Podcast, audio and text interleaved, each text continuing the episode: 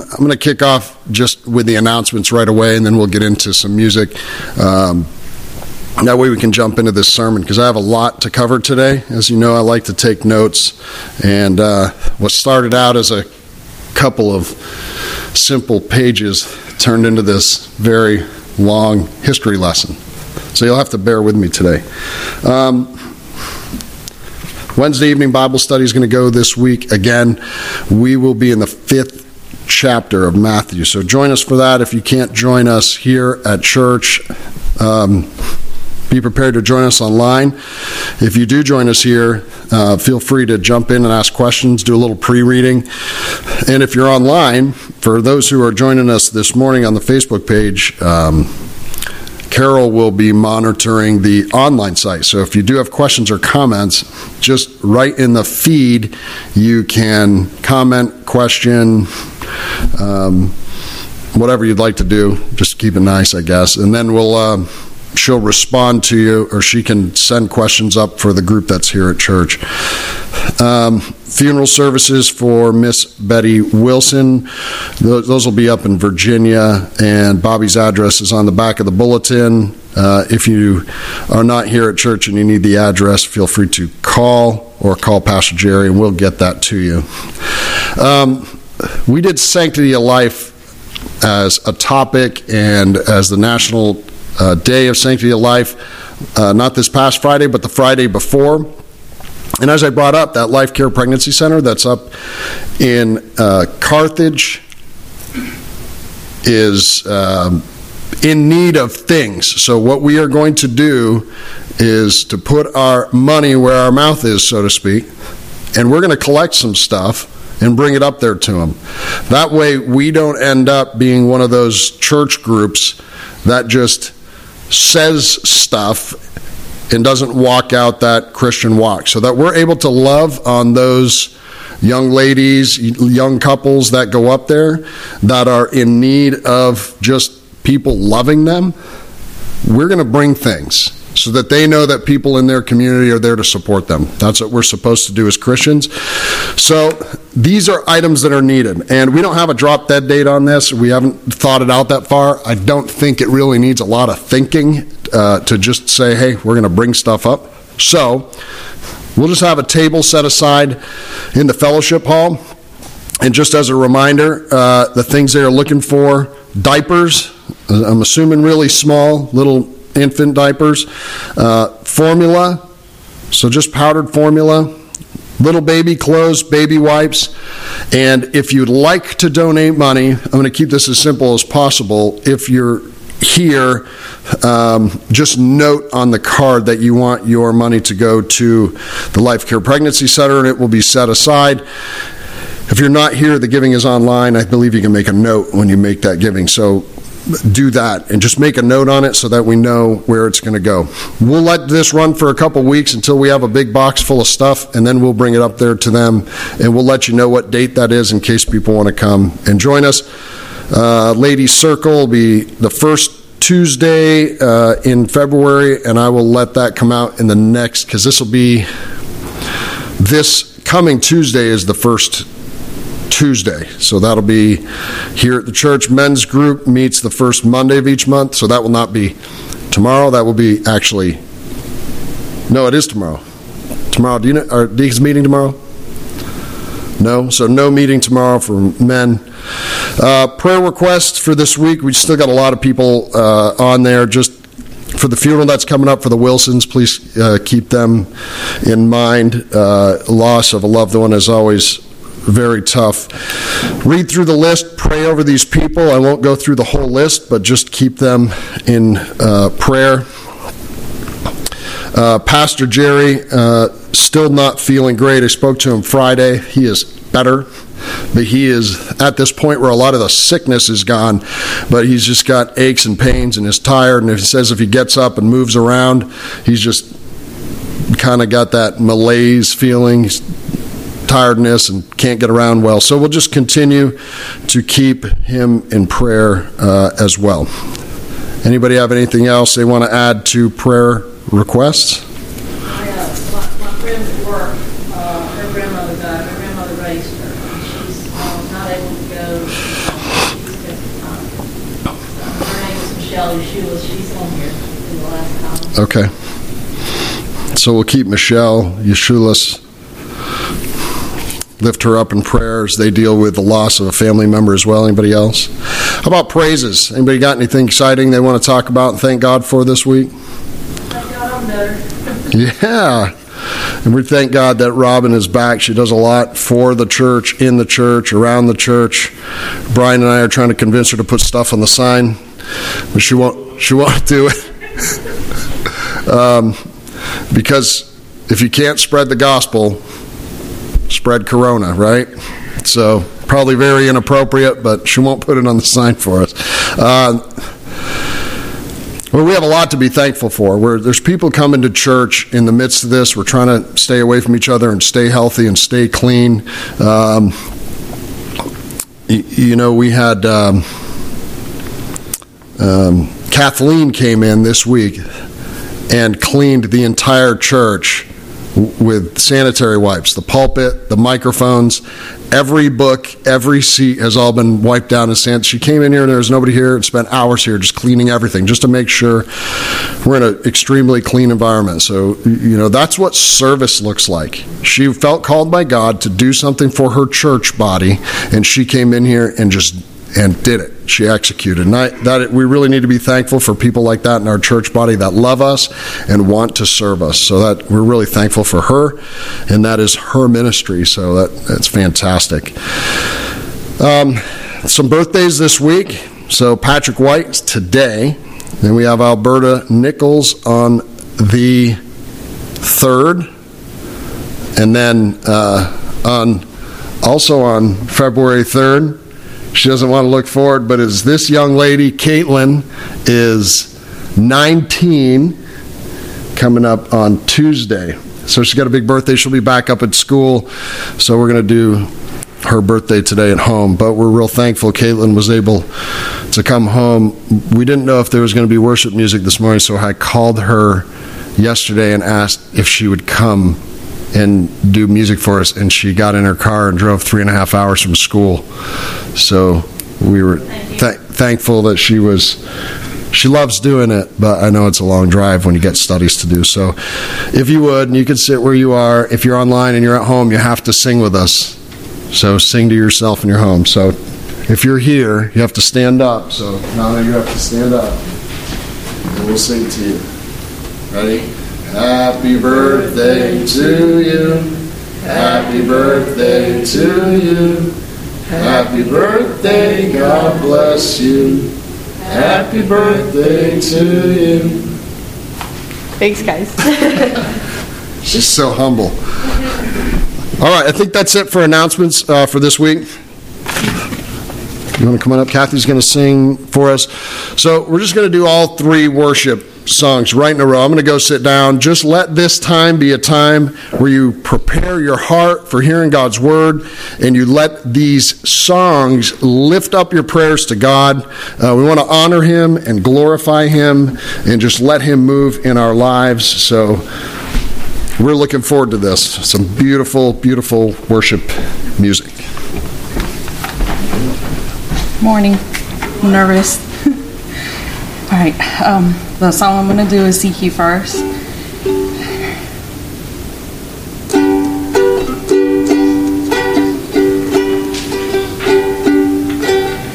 Seek ye first the kingdom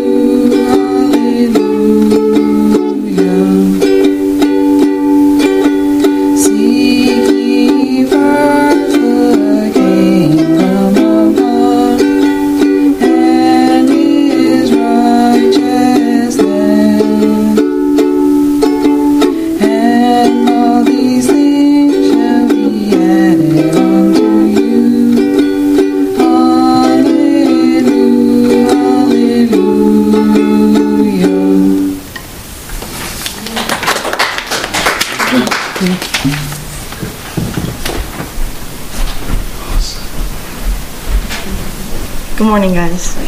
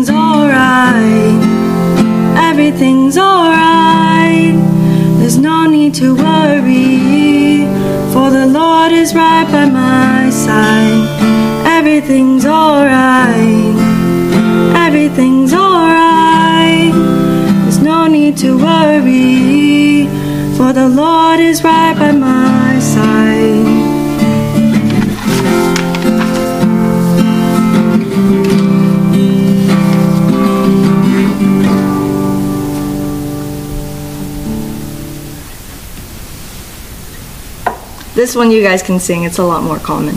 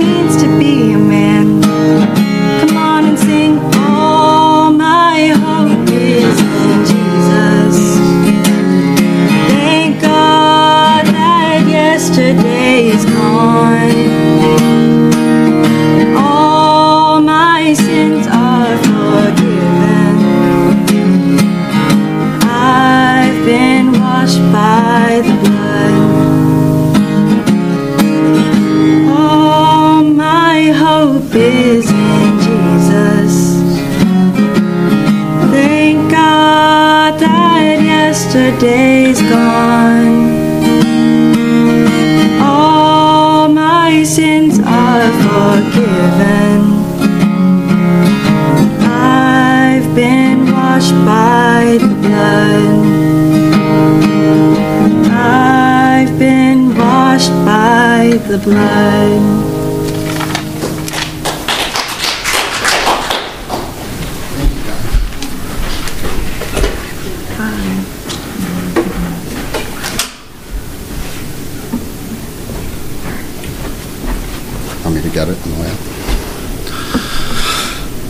All right, well, good morning one more time. And have to pardon me just for one second. I'm going to try to get this thing to work.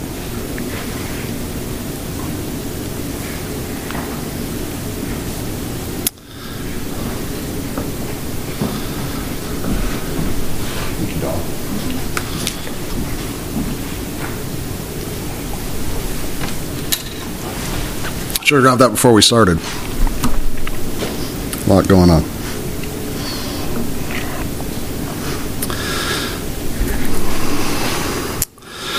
Good morning again. Welcome to Deep Creek Baptist Church. Appreciate everybody doing the music this morning. Kathy, that's beautiful. Absolutely beautiful. Love how you play and how you sing. It's such a gift to us. Jerry says it. Um, I'll just repeat. We got a lot of talented people here that serve, especially coming up and, and doing music for us. So thank you so very much for what you do. And thank you to Caitlin and Sadie, who on the fly got a couple of songs together as well. We just appreciate it very much here at the church. Uh, this morning, I'd like to talk to you about Christianity and government and where we stand as a church and as believers in the face of government when we don't necessarily agree.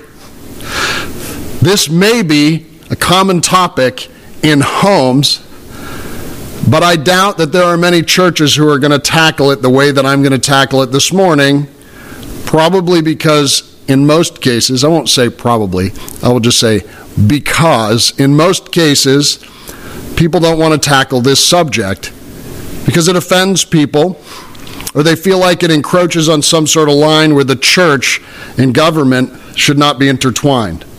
Well, I don't know about you believers, but I vote. And I also served the government for many years and still do. We have a right as believers, as countrymen, as Americans, to have an opinion in our government based on our faith. Amen? Period. We will not be quelled, we will not be shut up because we're Christians. So, what I want to talk about specifically is our current political climate in light of Romans chapter 13 and specifically how that deals with how submission to authority or to authorities affects our walk as believers and how we respond to the Apostle Paul in the way that he wrote chapter 13, how it is applicable to our lives, to our walk, to the way we respond publicly, privately, and in the church. And I'm going to start with what is significant about this day. So I like doing this. Uh, for those of you who are early risers, I am, I am the one that's up in the morning. There's nobody up except me and the dog. Well, both the dogs. And uh, I read in the morning. So that's where I get a lot of my quiet time where I read my Bible or I do studies.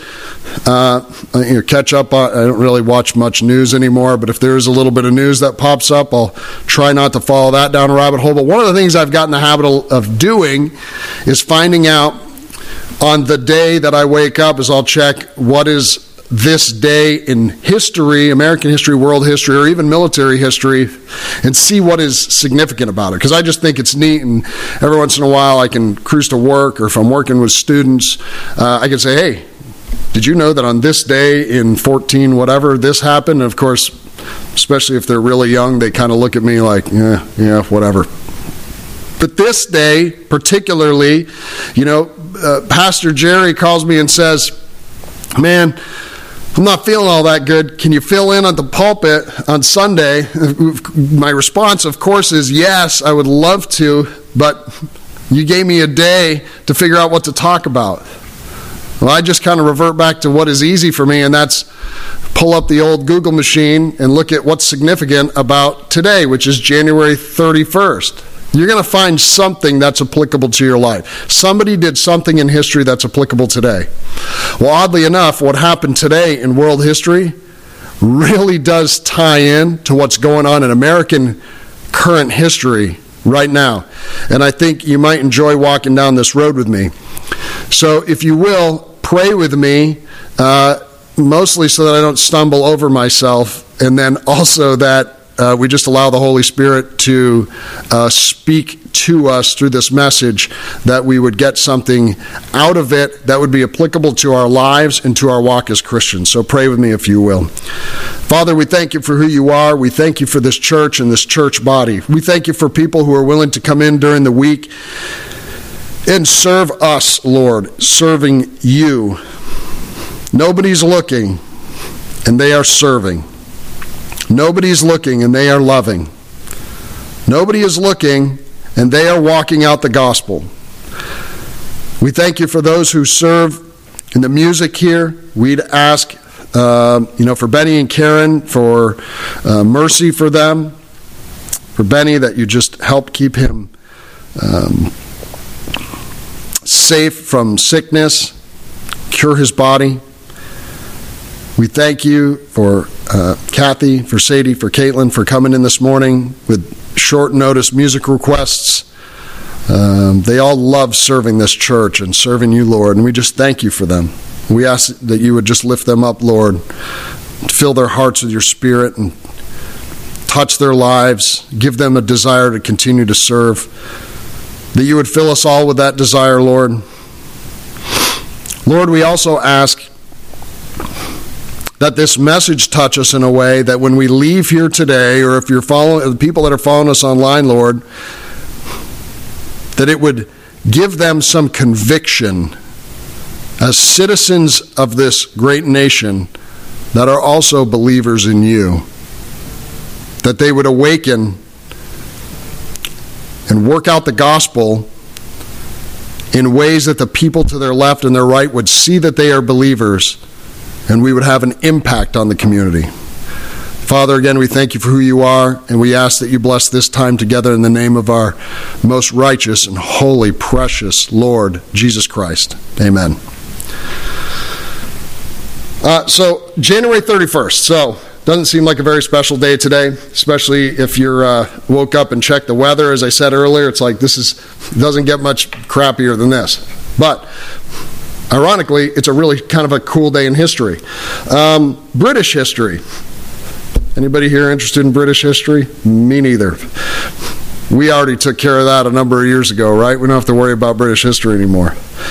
Um, but on this day, in 1606, British provocateur Guy Fawkes of the gunpowder plot conspirators who sought to blow up the parliament and assassinate King James I the year prior, was executed in London. He was found hiding in the basement of Parliament with a ton of gunpowder a ton, an actual ton, 36 barrels of gunpowder in 1606. He snuck into the basement of Parliament. That would have been pretty mon. If you know anything about gunpowder, that would have been pretty monumental. So why Guy Fawkes? This doesn't seem like a, a very interesting subject for us here in uh, Pinehurst, North Carolina. But if you're a kid growing up in school in England, they learn about this guy. He's a really important part of British history. This is something that every school kid over there is going to learn. They're also going to exercise each year a holiday in his name. This is a, a pretty big deal. What's it got to do with us, though?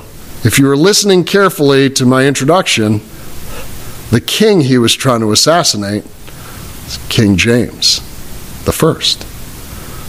If that name rings a bell, and I won't give it away if you haven't picked up on it yet. But to this day, they celebrate this day by burning effigies. So, if you talk about burning an effigy, they basically make like a little pretend Guy Fawkes guy. They hold him up on sticks and they actually light him on fire, like a big victory dance. They have fireworks. They put on this big show. Like, yeah, they the the government won. We got rid of Guy Fawkes. This guy was going to ruin the whole parliament and kill the king, and we won. Well, I don't know. There's another twist to the story. See, James the First actually went to England from Scotland. He was previously known as James the Fourth, so he was the fourth James to serve as the King of Scotland. He was the first James to serve as the King of England. If you know anything about that history of Great Britain, there's a lot of kind of switching of royalty around. There was a lot of strife, and there were royals who would breed with royals so that they could keep a royal line going, and they don't want any of us common folks tainting that, that line. Okay, so James is actually the son of Mary, Queen of Scots. There's actually a great movie about her that's available online. Excuse me. Um, pretty controversial figure in Scotland, part of the royal line. So he's a really important guy. People were looking forward to this boy growing up and becoming king of Scotland and moving on to be king of England. So he had just come to England and assumed the crown. He was a Presbyterian probably not by faith, probably more by birthright, right? So there were a lot of Presbyterians in Scotland. It's kind of the big Protestant religion that's up there, although there are Catholics as well. Pro, uh, Presbyterianism is kind of the overwhelming Protestant faith, especially at the time. Now, of course, we had. Uh, just had a lot of uh, strife within the church, so the Catholic Church is kind of being pushed back and pushed back uh, because we had the Reformation going on. We had a lot of people that were turning to Presbyterianism. It's kind of important note. Um, so there was definite strife there between the Catholics and the Protestants, and more rightly, the Catholics in England because of the Church of England and the Pres- new Presbyterian king were trying to push them down and push them out and keep them away. It was more because of the theocracy or the king's faith than it had anything to do with the Catholic faith. Because at this point in time, the Catholics, with their bishops, wanted more kind of play in the government, and of course, the kings, they don't want anything to do with that. They want to be in charge of the church and the government. That way, they can be in charge of also receiving all the tithes and the alms from the people. So that's it's intrinsically tied together. So it just happens to be that the king at this time is Protestant. So England has celebrated this victory of the English Parliament, and they lure the people in. They educate people for. I mean, this has been you know years. They're still doing it today. It's over 400 years. They're really teaching the kids look, look what your government did for you. We protected the parliament and the government and the king. But there's a little bit of evidence that this might have been an inside job. Now I want you to pay attention.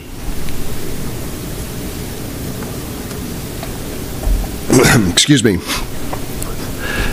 You might pick up on some on, on some subtle uh, hints that kind of parallel what's going on in, in, politics right now in American history.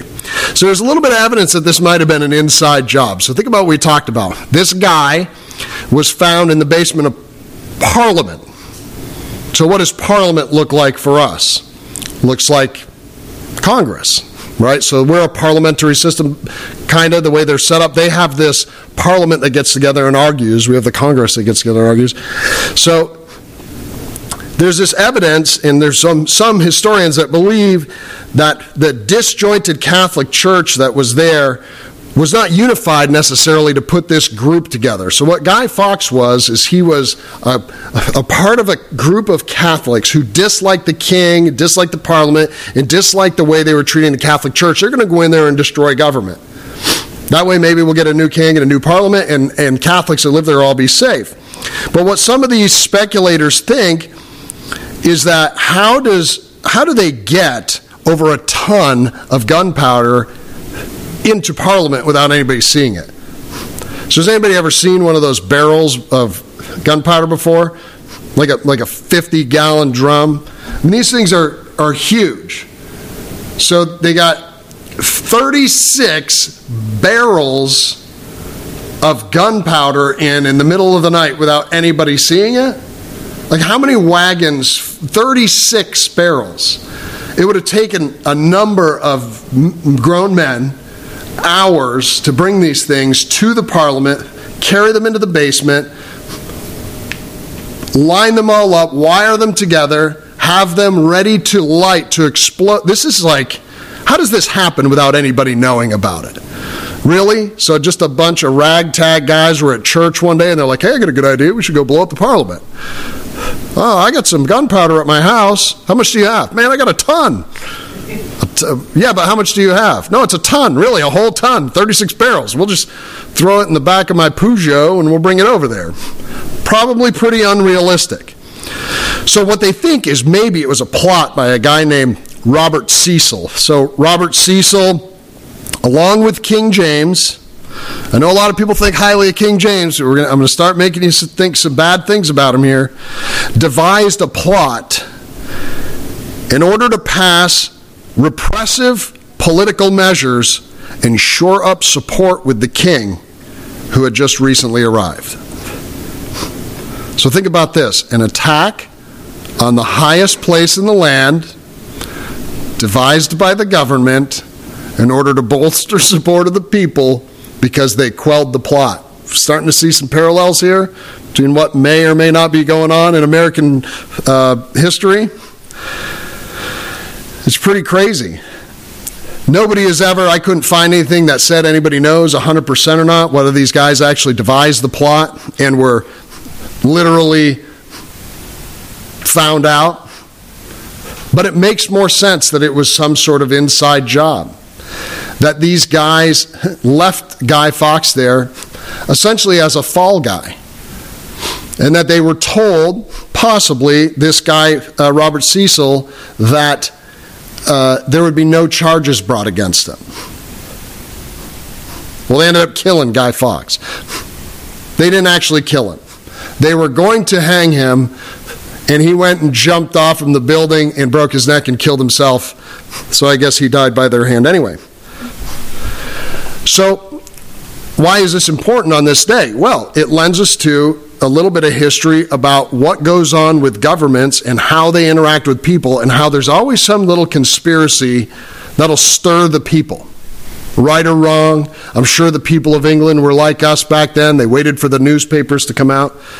So, what's important about King James I? Well, some of you are holding a King James Bible in your hands right now. King James I was the guy who set on making the new Bible. And uh, but why? Why create a new Bible? Well, just think about what we were just talking about. I mean, James wanted absolute power. He wanted people to believe in the government and give to the church, which is tied to the government, and not to a church not tied to the government. Um, well, Catholics weren't the only ones targeting the, the king at the time. Uh, there were Protestants that were also not very well behaved, if you will. And the Bibles that they were all reading out of were the Tyndale and the Geneva Bibles at the time. And they were hugely popular in the wake of the Reformation. So why weren't they good enough? I mean, these were good. The Geneva Bible is a fantastic Bible. If you talk about uh, the first settlers coming over to the United States, it was not the King James. Contrary to some people's beliefs, the King James did not minister to first Americans. It was the Geneva Bible. Period. There's no argument about that. It's older. And it was coming over here before the King James was by a long time.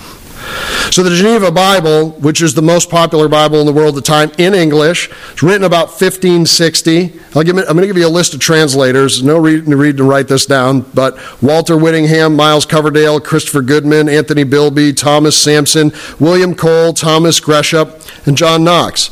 But in the marginal notes is a slightly famous guy who you may have heard from before, John Calvin.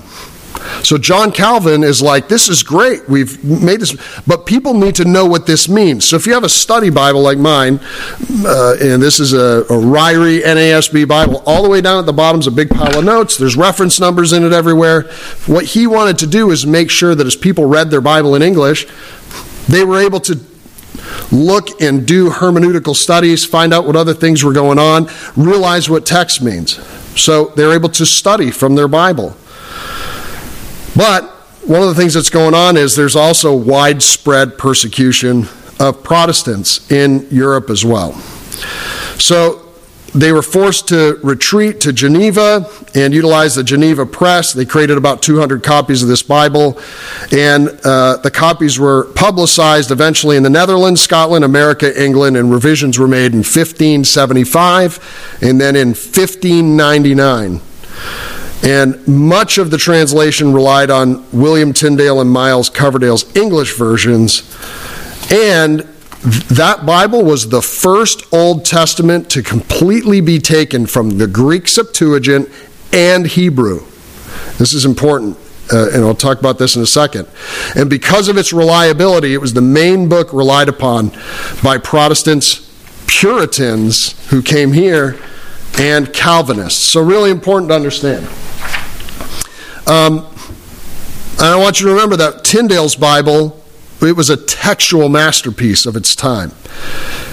It used the best manuscripts they had possible. Now, we're at a point now, because of the Dead Sea Scrolls, we have way better manuscripts, but if you look at it then, that was the best thing running. But what happened to William Tyndale? He wrote the best copy, best copy of the English Bible at the time. What did the church do to him? They excommunicated him, and then they executed him for writing in English. Why? Because the church and the government don't want the people knowing too much because they're going to realize something. They're going to realize that people can see that the church and the government don't have divine absolute rule over them. This is really important. Protestants are starting to realize that it's God who has absolute rule over their lives and their hearts. So in 1604, at the Hampton Court, uh, you're going to see King James and a bunch of clergy get together and they decide to write a new English version of the Bible. Um, it just and they want to get rid of the Geneva Bible. So this is five years after the latest, best English version of the Bible ever written is written. They decide we're going to write the King James. Interesting enough, but why? In the wake of the Reformation, all these great marginal notes in the Geneva Bible, it's refuting two things. One, I talked about the government, it also refuted the Catholic Church. So other countries don't want this as well. Why? Because a bunch of the other countries that were tied to the Catholic Church don't want a Bible with John Calvin's notes in it that say, hey, by the way, the Pope and the bishops, they're not really in charge. God's in charge. We don't want that because they were theocracies. You know, the king was Catholic or Protestant and they were in charge. We don't want people thinking for themselves. So the King James Version, it eliminated all the margin notes, the original one, and it translated the Old Testament from previous English translations. I don't know why they had the Greek Septuagint and Hebrew writings available, but they decided. I know there's some people that are King James only, and there's been a lot of lies passed down about why the King James is the best Bible. The King James, even when it was originally created, borrowed from English writers that didn't have the best translations out there. We have the best now. But the King James, it, it was not relied upon uh, textually as the best back then. King James and the Church of England wanted only this Bible to be used. It was the King James Bible they were going to start printing and pushing out anywhere. And it would cause even more strife between the church and the monarchy because Protestants became religiously oppressed because they didn't want to use this book. They already had a good book that they were using. So Protestants that were uh, uh, oppressed in that area, they would run to the Netherlands and some to North America. Now we know in that period in the 1600s, we have people pouring into the United States, pouring in. Now some people would think they're just coming here to conquer native lands and take everything. I don't understand how we screw this up. Most of us had relatives that came from that part of the world that were oppressed they were being run out of their land, burned, and killed by an evil government. They were coming here because there was nowhere else to go. How do you I save my wife and kids? I spend everything I have. I get on a boat and I go to this new land where I can move and put my stake in an acre of land and have a garden and a cow. They weren't coming here to take over. The political side of it's separate. Remember, these people were oppressed, they were being killed and run out by a king and his government. That's the truth. That's the truth. We need to stop with all the conjecture about all the other stuff that happened. I'll leave that at that. So anyway, these they're oppressed and they're running away. This part of the um, Reformation would last till about 1648. we're going to still see people pouring in because now we have people writing home and moving back and forth. Uh, but otherwise, about 1648, we're going to see some peace start to happen. Big peace treaties signed at Westphalia. And uh, the end of the reign of what we call the Roman Empire at the time. Remember, the Roman Empire was perpetuated through the Catholic Church, the type of government that was set up. With this treaty, we're going to see a little bit more peace in the church, kind of. It gets a little bit better. But one of the things that was a problem is this translation, it backfires on them. So they write it in this English that is amazing. So, has anybody here ever read a real King James? like, it's hard to really read it. It doesn't because that's not the way we speak.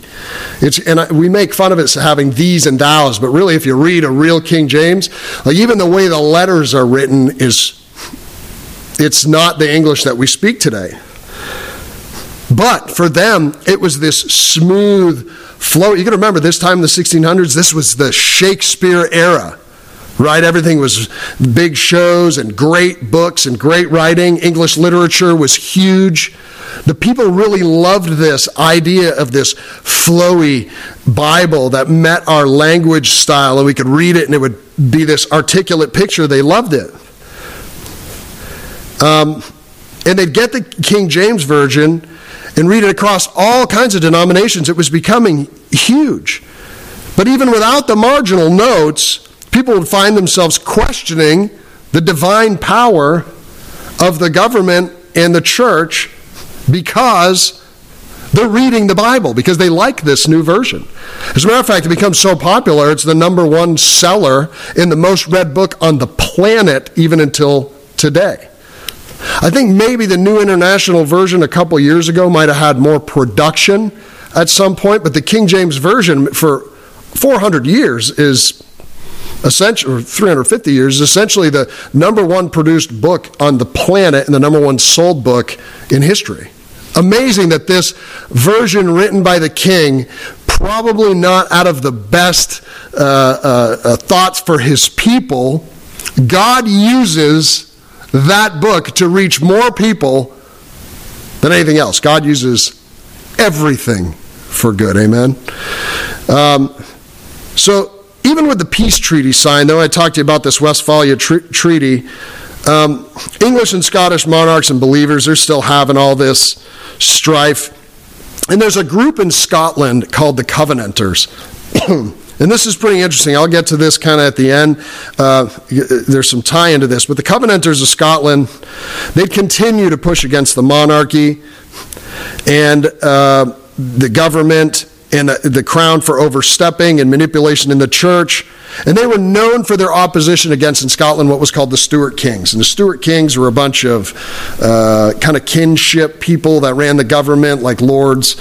And uh, they didn't really like uh, the way that the Presbyterian Church was learning and reading on their own and becoming good, faithful people and not wanting to send all their tithes to the government in the form of taxes.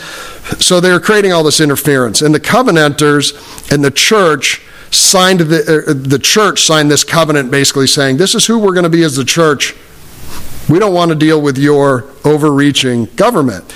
And they signed this signed proclamation. They sent it all throughout Scotland, and it stated their opposition. A lot of blood's going to get spilled in Scotland after this time. People are literally being killed by soldiers from England and Scotland to hold people down because of their religious beliefs.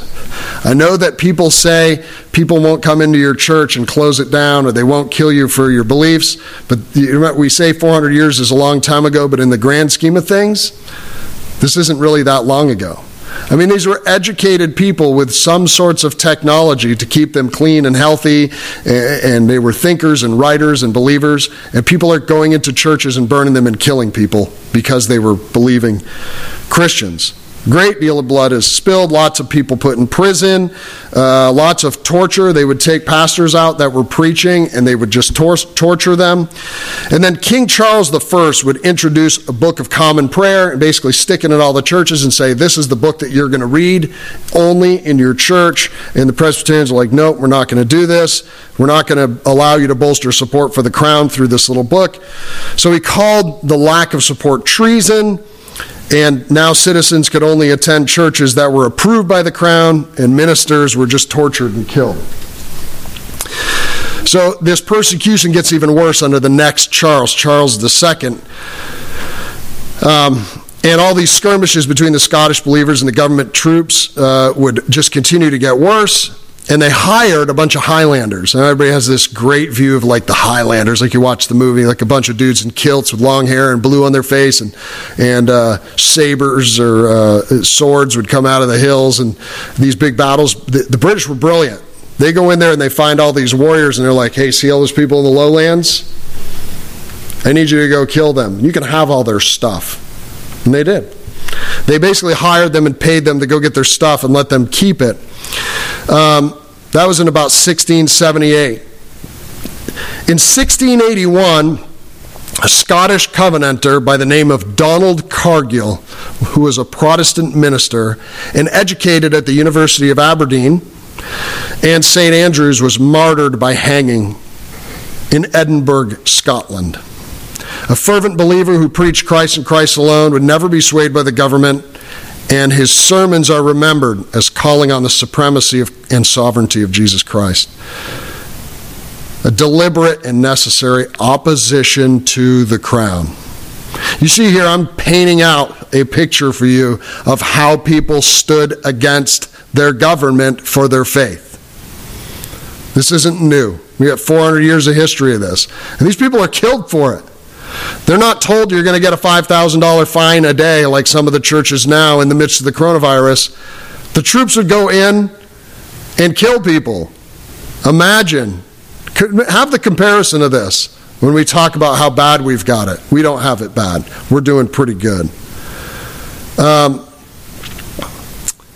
on a day of thanksgiving to King Charles, Donald Cargill was quoted from the pulpit as saying this We are not come here to keep this day upon the account for which others keep it. We thought once to have blessed the day wherein the king came home again, but now we think we shall have reason to curse it. And if any of you come here in order to the solemnizing of this day, we desire you to remove. It was on 1 October 1662. So he basically said, if you came here to celebrate King Charles, get out of my church. We're here to preach Jesus. Get out. Can you imagine going to church and your, and your pastor being like, hey, if you're here to support the crown, beat it. Pretty interesting. So he was wounded in the battle at Bothwell Bridge in 1679, retreated to the Netherlands, came back a year later, and later penned what was called the Queensferry Paper. This is going to be the end for him a proclamation of religious freedom, self defense, and lack of allegiance to the king. And in June 1680, as part of one of his sermons, he included this pronouncement. Excuse me. I, being a minister of Jesus Christ and having authority and power from him, do in his name and by his spirit excommunicate and cast out of the true church and deliver up to Satan James, Duke of Monmouth, for coming into Scotland at his father's unjust command and leading armies against the Lord's people, who are constrained to rise, being killed in, and for the worshiping of the true God, and for refusing that morning a cessation of arms at Bothwell Bridge for hearing and redressing their injuries, wrongs, and oppressions. Can you imagine if we did that from the pulpit to our president today? What would happen? I, I mean, we may or may not have a president sitting who calls himself a Catholic. Can you imagine if somebody from the Catholic Church stood at the pulpit on a Sunday morning and said, I excommunicate you from the church. You were sent here by Satan. I'm delivering you to him. I don't know how that would work for them, but I got a feeling there would be a lot of upheaval of the news and politics today. But that's exactly what this guy said. News is going to travel pretty fast because they killed Donald Cargill the next year. They hung him by the neck until he was dead in Edinburgh. So, what do we do when the government's oppressing us or opposing us as Christians? Are we really called to be blindly obedient? Do we just follow what the government says? This is why I said Romans 13 is the basis for this. So, I would just I just want to read seven verses out of Romans 13, just seven verses. So if you're there, because uh, you were listening earlier, you're already there. If you're not there, turn there real quick because it's important to hear these words, but then it's more important to get them in context. So Romans 13, starting in verse one. I apologize if you have a different version. Like I said, I'm in the NASB this morning. I usually do the ESV, but this was important to me. Starting in verse 1, it says, Every person is to be in subjection to the governing authorities, for there is no authority except from God, and those which exist are established by God. Therefore, whoever resists authority has opposed the ordinance of God, and they who have opposed will receive condemnation upon themselves. For rulers are not a cause of fear for good behavior, but for evil. Do you want to have no fear of authority? Do what is good, and you will have praise from the same. For it is a minister of God to you, uh, to you for good. But if you do what is evil, be afraid.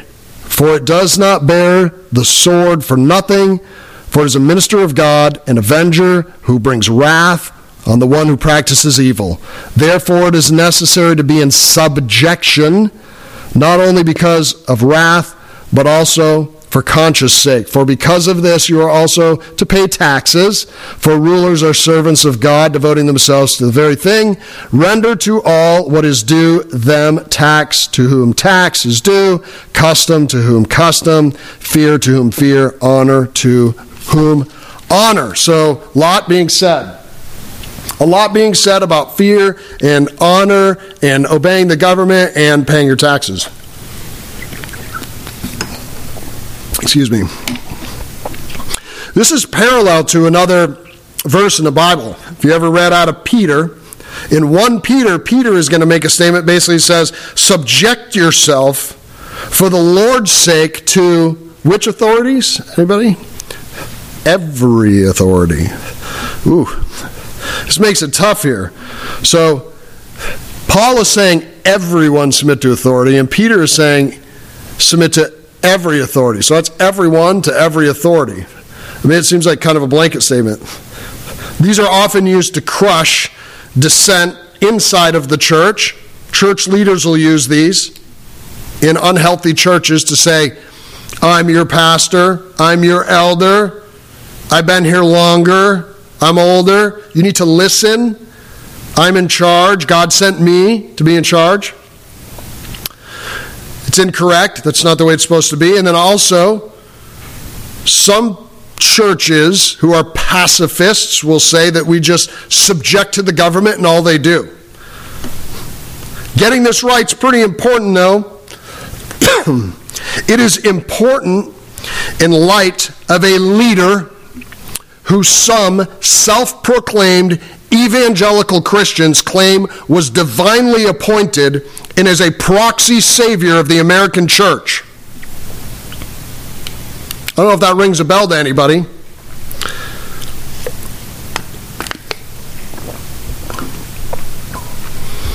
And a new leader who is unapologetic supporter of sodomy and the murder of children in the womb.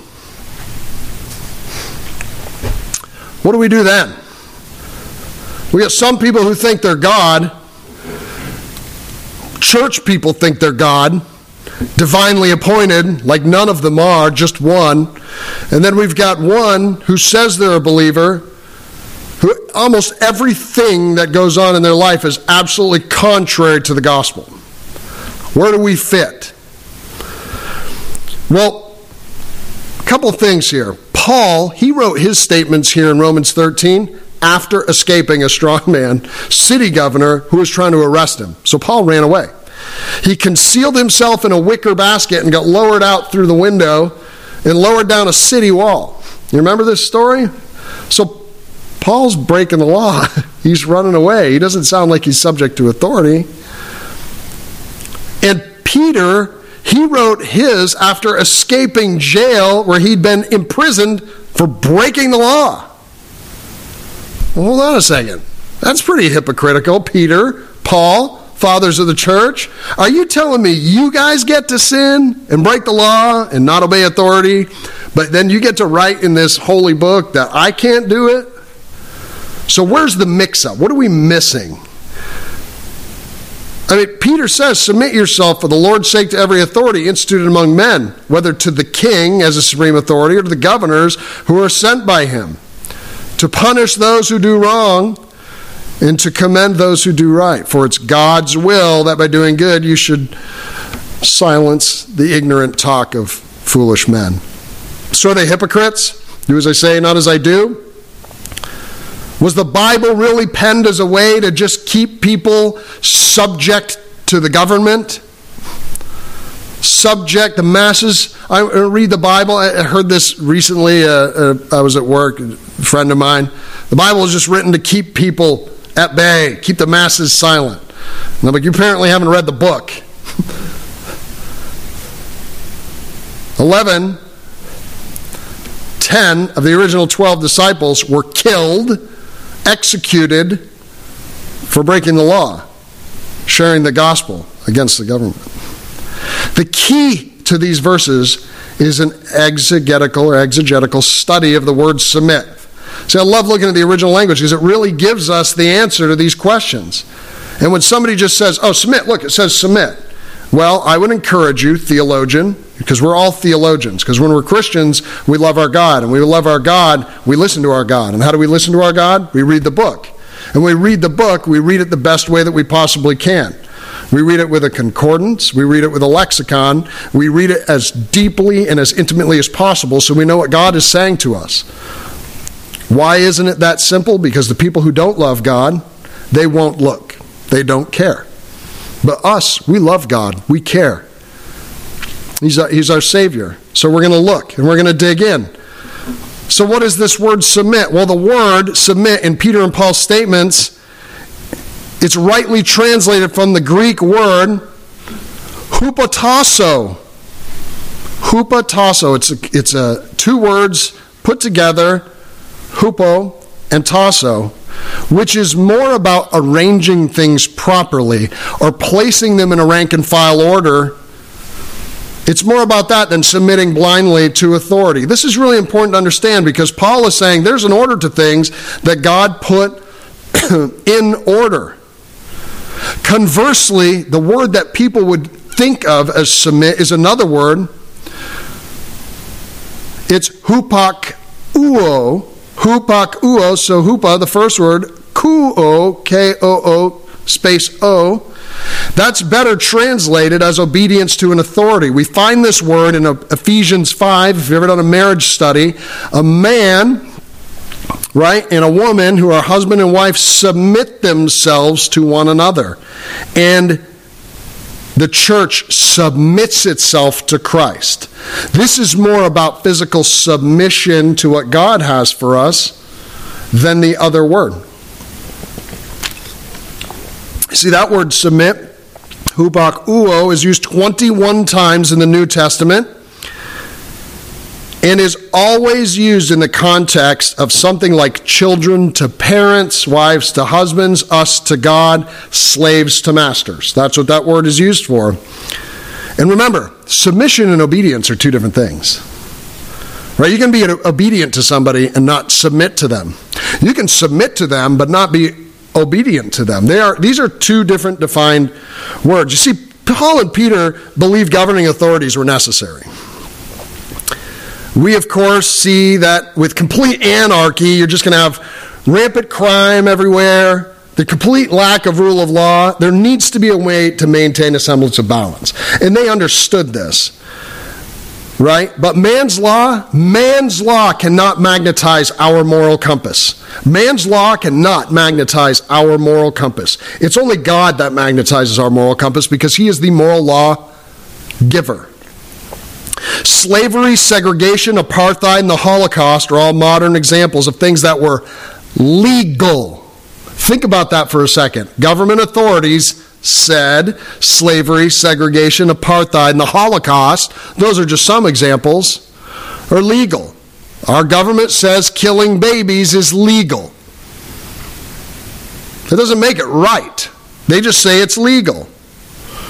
Ironically, it's been the church that's led the way out of most of those former things, abolishing the world's view of things like slavery and apartheid and segregation. It's the church that has led the way on most of these. People forget that and they twist history.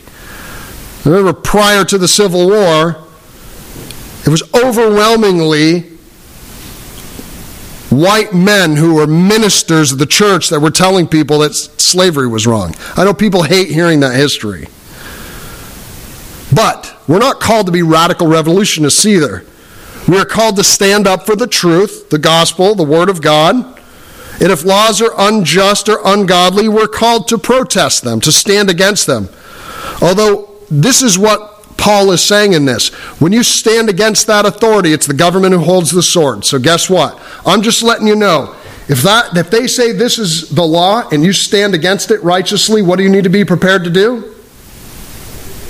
Yeah, maybe get arrested, excommunicated, killed, kicked out of whatever that looks like. He's, Paul's saying be prepared. Jesus already said they were going to hate you. Paul's like, look, I'm telling you, it's the law. If it's unrighteous and you break it, you're going to pay the price for it, right? Those who stand firm on Romans 13 and use it as some sort of call for pacifism in the church, they've never read Acts 5. There's your homework for the day. Read Acts 5. Why? The apostles were jailed with hands laid on them. I like the way the Bible says that. They laid hands on them. If you send a bunch of authorities to arrest a bunch of dudes and they say, hey, we laid hands on them, that sounds the way a police officer writes a report when he just got done whooping up on somebody, right? I had to lay hands on him. So they basically riled these guys up and chucked them in jail. For their blatant disregard for the law, the ungodly law that told them they couldn't preach Christ. They were out there preaching Christ, serving, healing, and ministering to the needy. If you remember where they were, they were on Solomon's portico. They were on the porch outside of the temple, right? Oddly enough, this is right before uh, Peter preaches a sermon and basically stands in front of all the religious and is like, You're all sinners. You've all forgotten who your fathers were. You denied and killed the Christ. You're all going to hell. That was against the law. What did they do to Peter? Or, excuse me, to Stephen? They stoned him to death for it. We need to be prepared to pay the price. He's the first martyr of the church after Christ was killed. How then shall we act in light of the government and authorities standing firm against the church? It's as simple as turning back to Romans 12. So in Romans 12, and because of time, I won't read through the entire chapter, but I'm going to give you a little cliff note explanation of how Romans 12 works out.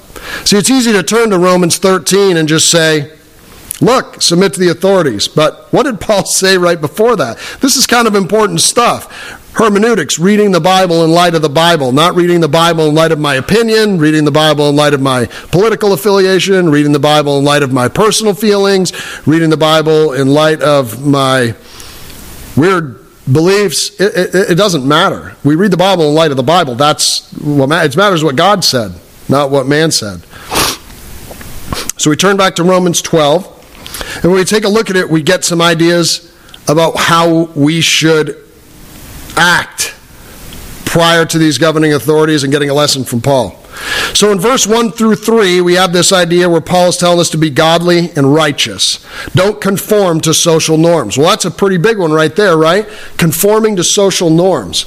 Well, if the government's got a bunch of unrighteous, ungodly, sinful things going on, do we just say, I'll fall in, lock and step, get in the line, and commit those sins against God, against the Bible, against the all holy creator of the universe because the government said it was okay?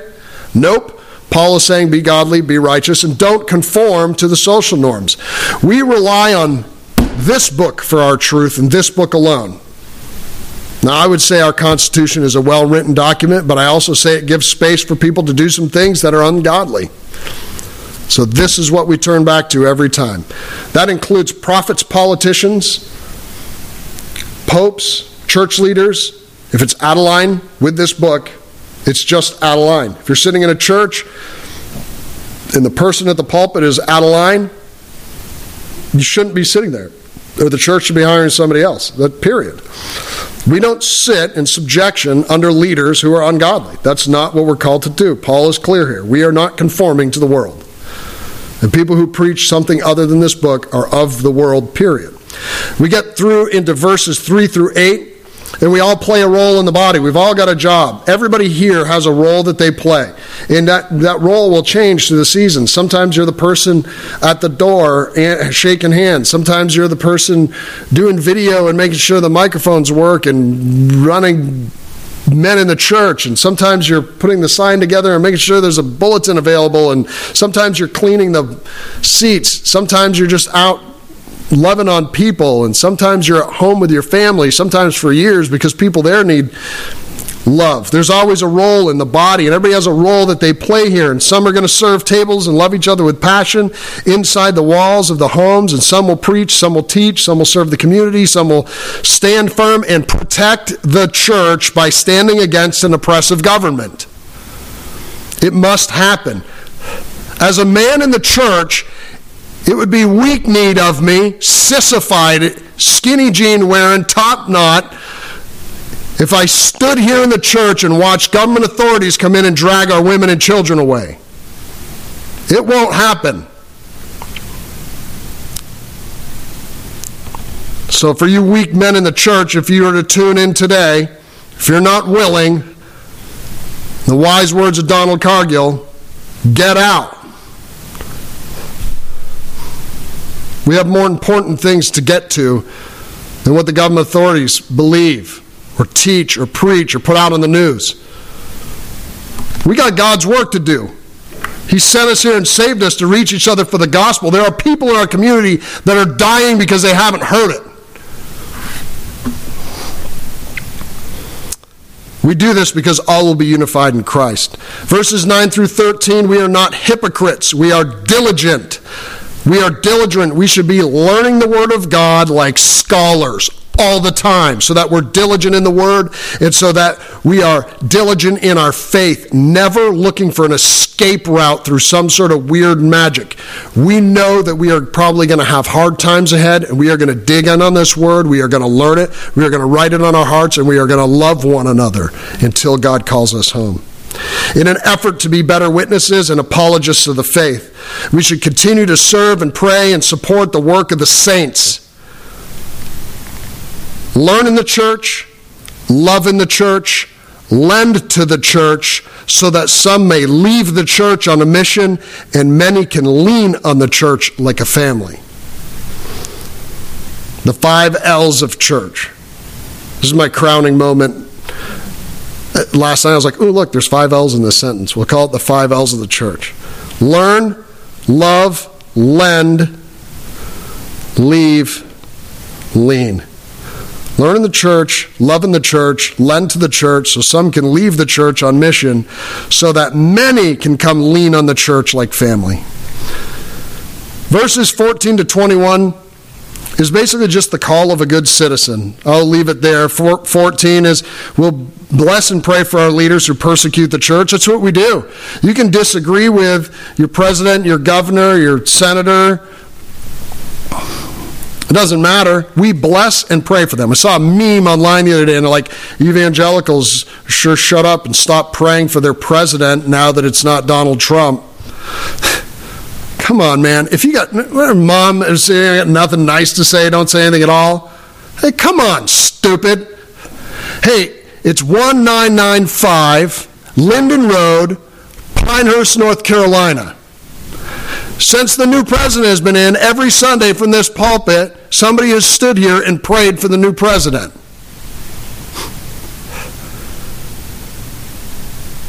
If that's your attack on the church non believer, you need to do better.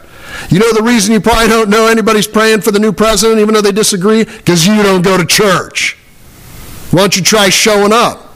Maybe you'll find out there's some truth to this thing. I invite you. We would love to see your soul be saved and healed by Jesus. Your conjecture is weak.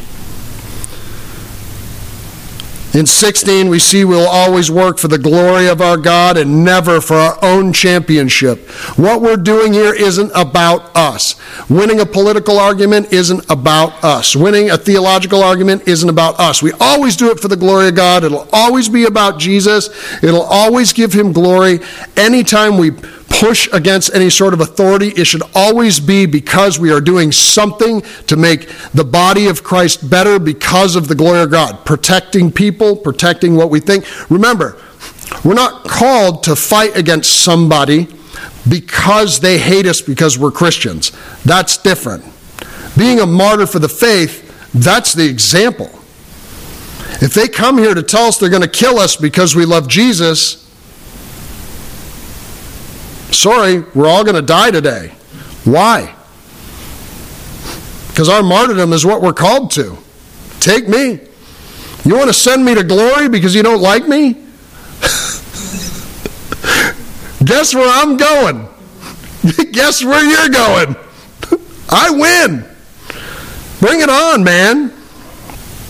Our unification is part of our strength in Christ, and the Word of the God is the foundation for that unity always. We look at verses 17 to 19. This is still in chapter 12. We're going to see that lawfulness is always the best policy, right? I mean, that makes sense. Now, speeding to church if you're late, uh, you might get a waiver on that one. But lawfulness is always the best policy. Always be peaceful. We're called to it.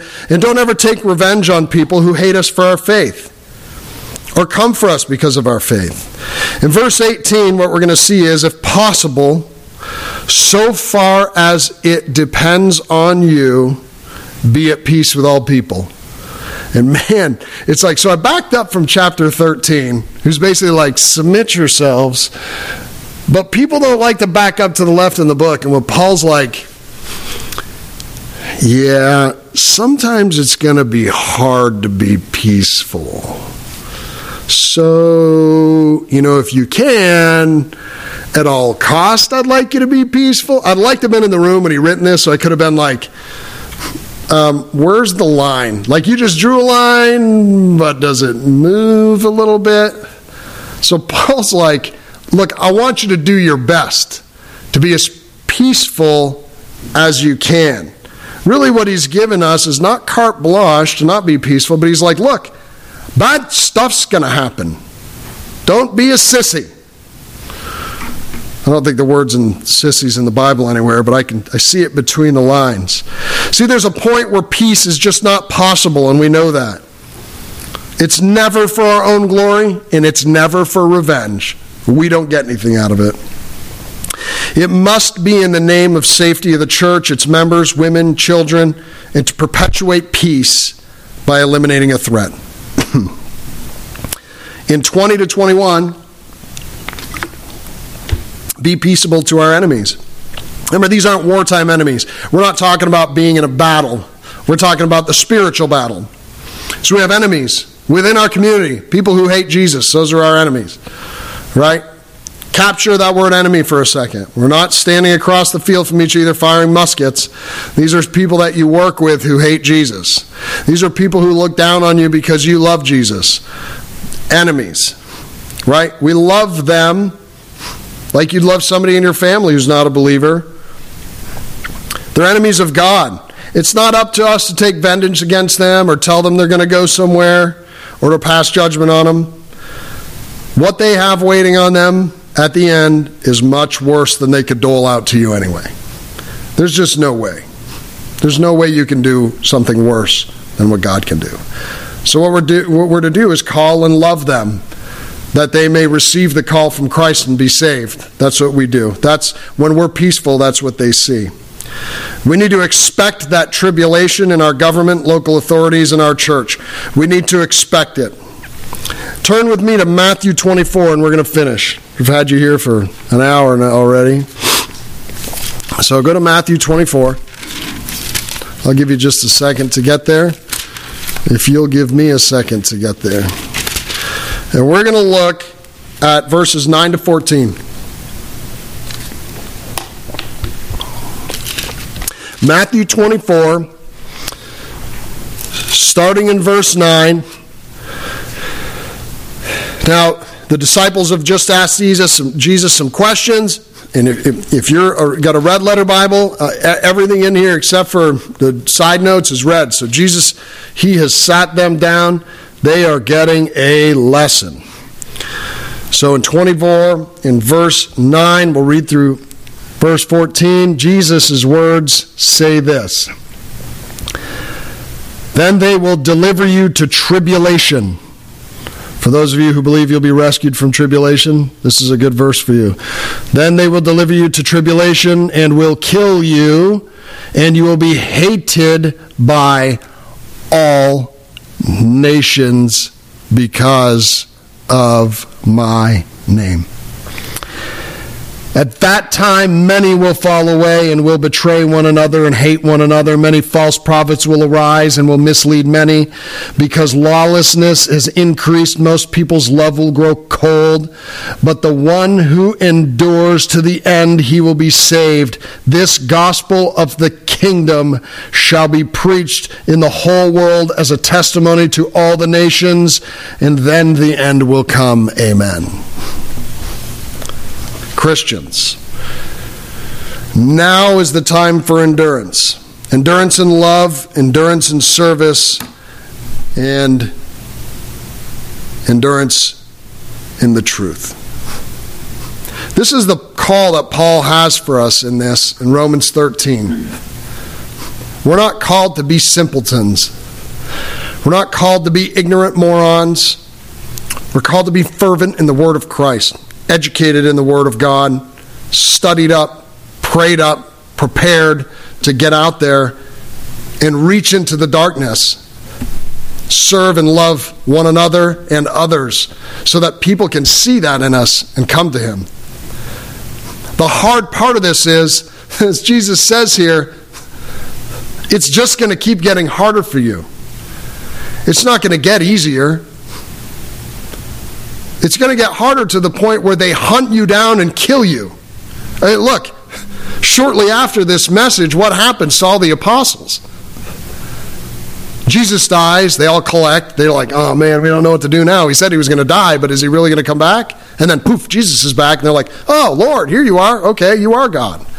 And then he walks with them for 40 days, and then poof, Jesus leaves on a cloud, and they're like, oh man, we're by ourselves. Whew. They got the Holy Spirit, and they go start preaching and they are fervent. They are killing it. They are out there pushing hard. They're like you need him. You need him or you're going to die and go to hell. You need him. You need him. You need him. And what does the government do? It hunts them and kills them and executes them. Except for john who gets stuck on patmos until he's an old man. Probably would have been nicer to get killed if you don't think they're going to hate you and hunt you, you're, you're in the wrong church. This is the Christian church where Jesus said they're going to hate you and hunt you. Why? Because the evil one is lurking around just finding a reason. He's coming. It is up to us to be strong. It is up to us to be, as I said, read up and prayed up and ready. We need to be serving hard. People need us. People need us because they need Jesus Christ. Because we bring the good news, the gospel. We bring hope and salvation from where they are now. So that's my encouragement to you this week. Pray on that. Read through chapter 12 of Romans and contemplate and pray on it. Side note my grandmother gave me a book that has the history of my father's side of the family. Um, many years ago, I was a kid, and it, it was typed. If you remember, it was a huge book. Somebody sat down and typed this thing. The first person listed in that book as my oldest known relative in my line through my father and my grandmother is Donald Cargill, Presbyterian pastor martyred for his faith. Pray with me. Father, we thank you for bringing us here this morning to study your word. We thank you for this amazing nation that we live in where we are free, free to share ideas, free to share our faith, free to serve one another. There's not a day that goes by where I can't give of myself something for somebody because we are so rich that we can't even see it ourselves. We just thank you for this opportunity to live in a place where at the moment we are not held down by the oppression of government. We ask, Lord, that you just keep us strong as times change. We know, Lord, by your promise, things will get worse. We just ask, Lord, through your Holy Spirit, that you continue to strengthen our hearts, strengthen our minds, and importantly, Lord, strengthen our resolve that we will continue to be a light on the hill in our community, to our friends, to our neighbors, to our family, and especially, Lord, loving, caring, and serving to our church family right here at home. We again, Lord, lift up those in our congregation who are not feeling well, that you'd return them to us healed, renewed, and ready to be a part of our body. And ask that you continue to work in our great country, that as a nation, we are still a nation that people look to as a place of solitude, rest, and safety. And even for our new president, that you would guide him, his heart, his decisions, Lord, that they would bring you glory, that they would be useful for your plan for our salvation. We ask for all of our blessings and all of our healings in the name of our great Creator and our precious Savior, Jesus Christ.